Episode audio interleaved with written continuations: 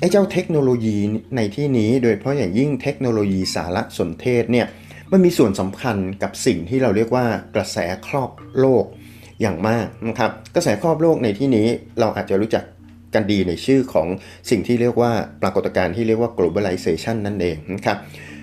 globalization หรือว่าโลกาภิวัตน์จริงๆ แล้วเนี่ยคำคำนี้เมื่อสักประมาณ 20 ปีก่อนนี้เนี่ยเป็นคำที่แพร่หลายมากนะครับเป็นคำที่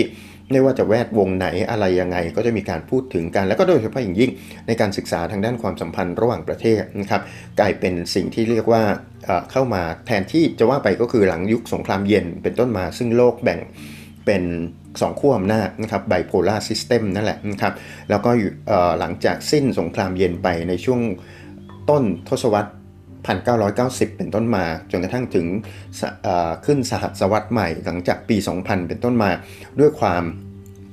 ก้าวกระโดดนะครับของเทคโนโลยี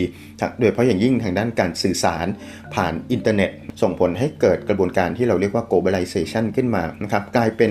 การศึกษาในอีก องค์ความรู้หนึ่งนะครับปัจจุบันนี้เนี่ยคำคำนี้เราอาจจะไม่ค่อยได้ยินมากนะัก ไม่ค่อยมีใครพูดถึงละเรื่องของ globalization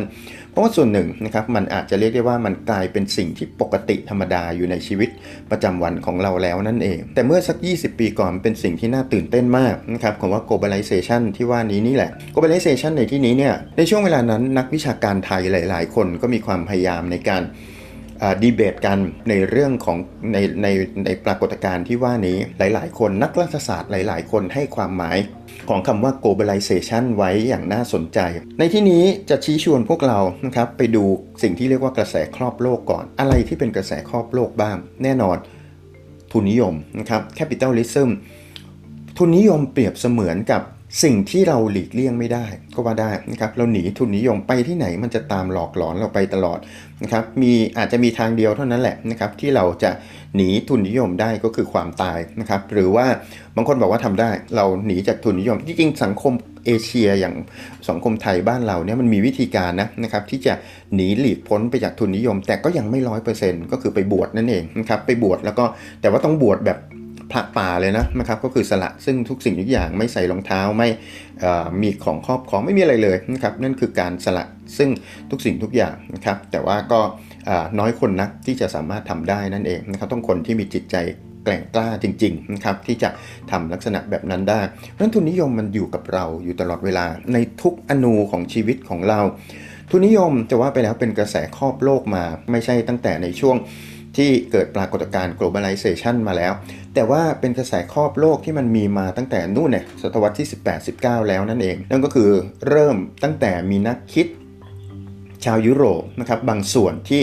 ได้นำเสนอแนวคิดที่ต้องการให้รัฐเปิดการค้าเสรีนะครับอย่างเช่น นักคิดคนสำคัญ อย่างเช่น อดัมสมิธนั่นเองนะครับนำเสนอว่า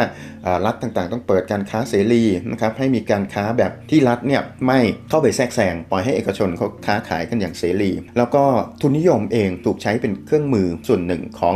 ลัทธิล่านานิคม ด้วยเช่นเดียวกัน ลัทธิล่านานิคมจักรวรรดินิยมทั้งหลายเนี่ยเมื่อเข้าไป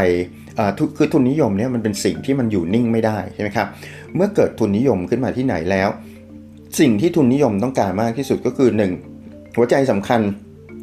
ที่สุดของทุนนิยมก็คือการแสวงหาผลกำไรให้มากที่สุด เท่าที่จะมากได้ การสะสมผลกำไรให้มากที่สุดคือสิ่งที่คาร์ล มาร์กซ์ได้บอกเอาไว้นะครับว่าทุนนิยมไม่มีวันหยุดนิ่ง หรือแม้แต่เลนินก็ได้บอกเอาไว้ว่า ทุนนิยมกับจักรพรรดินิยม หรือว่าจักรวรรดินิยม หรืออิมพีเรียลิซึมคือสิ่งเดียวกัน เพราะทุนนิยมไม่ไม่สามารถที่จะอยู่เฉยๆได้ ทุนนิยมจะต้องเติบโตออกไปเรื่อยๆ การเติบโตของทุนนิยมนั้นก็คือการ 1 คือการแสวงหาผลกำไรให้มากที่สุดให้เป็นไปได้ 2 ลดต้นทุนการผลิตให้มากที่สุดให้เป็นไปได้ 3 ต้องการทรัพยากรใหม่ๆ เพื่อเอามาผลิตสินค้าใหม่ๆ เพื่อให้ เกิดการบริโภคอีกประการก็คือทุนนิยมมาพร้อมกับค่านิยมในการบริโภค ลัทธิบริโภคนิยมทั้งหลายทั้งปวงต่างๆ เหล่านี้ ซึ่งมันก็จะเป็นในส่วนของค่านิยม ซึ่งเดี๋ยวจะพูดกันอีกที เพราะนั้นแล้วก็โดยเฉพาะอย่างยิ่ง เมื่อทุนนิยมในยุคปัจจุบันนี้ไม่มีสิ่งที่เข้ามาท้าทาย ไม่เหมือนกับในยุคสงครามเย็น ข้อมูลข่าวสารก็เป็นอีกส่วนหนึ่งที่มาพร้อมกับกระแสโลกาภิวัตน์ เราจะเห็นว่าทุกวันนี้ข้อมูลข่าวสารมีความสำคัญอย่างมาก ตอนนี้เนี่ยนะครับเราจะเห็นว่าในยุคแบบเดิม การที่เราจะเป็นผู้ประกอบการ เราจะจะเป็นเราจะทำธุรกิจอะไรสักอย่างเนี่ยเราต้องมีปัจจัยการผลิตแบบเดิมๆใช่ไหมครับปัจจัยการผลิตแบบเดิมคืออะไร โรงงานอุตสาหกรรม ทุน แรงงาน ในปัจจุบันนี้เนี่ยนะครับเราจะเห็นว่า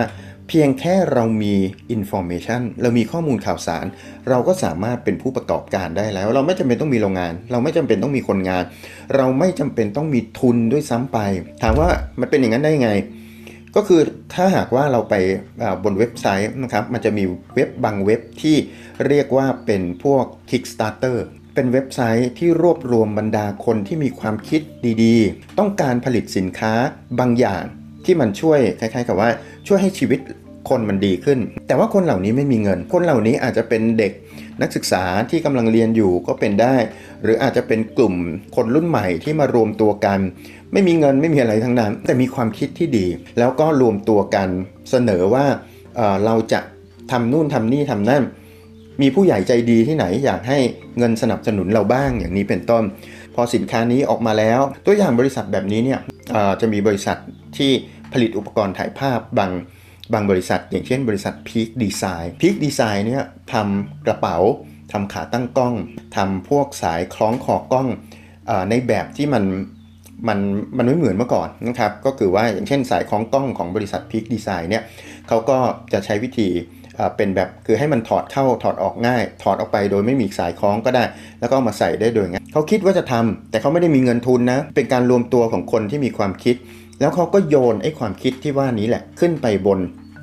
เว็บที่ชื่อว่า Kickstarter ถ้าเราเป็นหนึ่งในผู้บริจาคด้วยเนี่ยเราก็จะได้ใช้งานก่อนคนอื่นอย่างนี้เป็นต้น แล้วพอมันมีออกมามันก็ทำให้เกิดการปฏิวัติวงการของการใช้สายคล้องกล้องนั่นเองอย่างนี้เป็นต้น หรือว่ากระเป๋าที่เขาออกแบบมาเพื่อให้มัน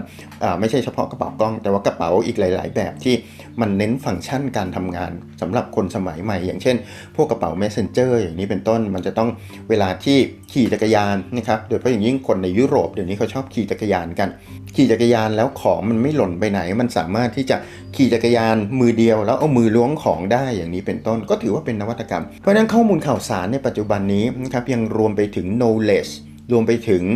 creativity ความคิดสร้างสรรค์ใหม่ๆ ทั้งหลายทั้งปวงได้ด้วยเช่นเดียวกัน กลายเป็นว่าคนเราไม่ต้องมีโรงงานอุตสาหกรรม เราไม่ต้องมี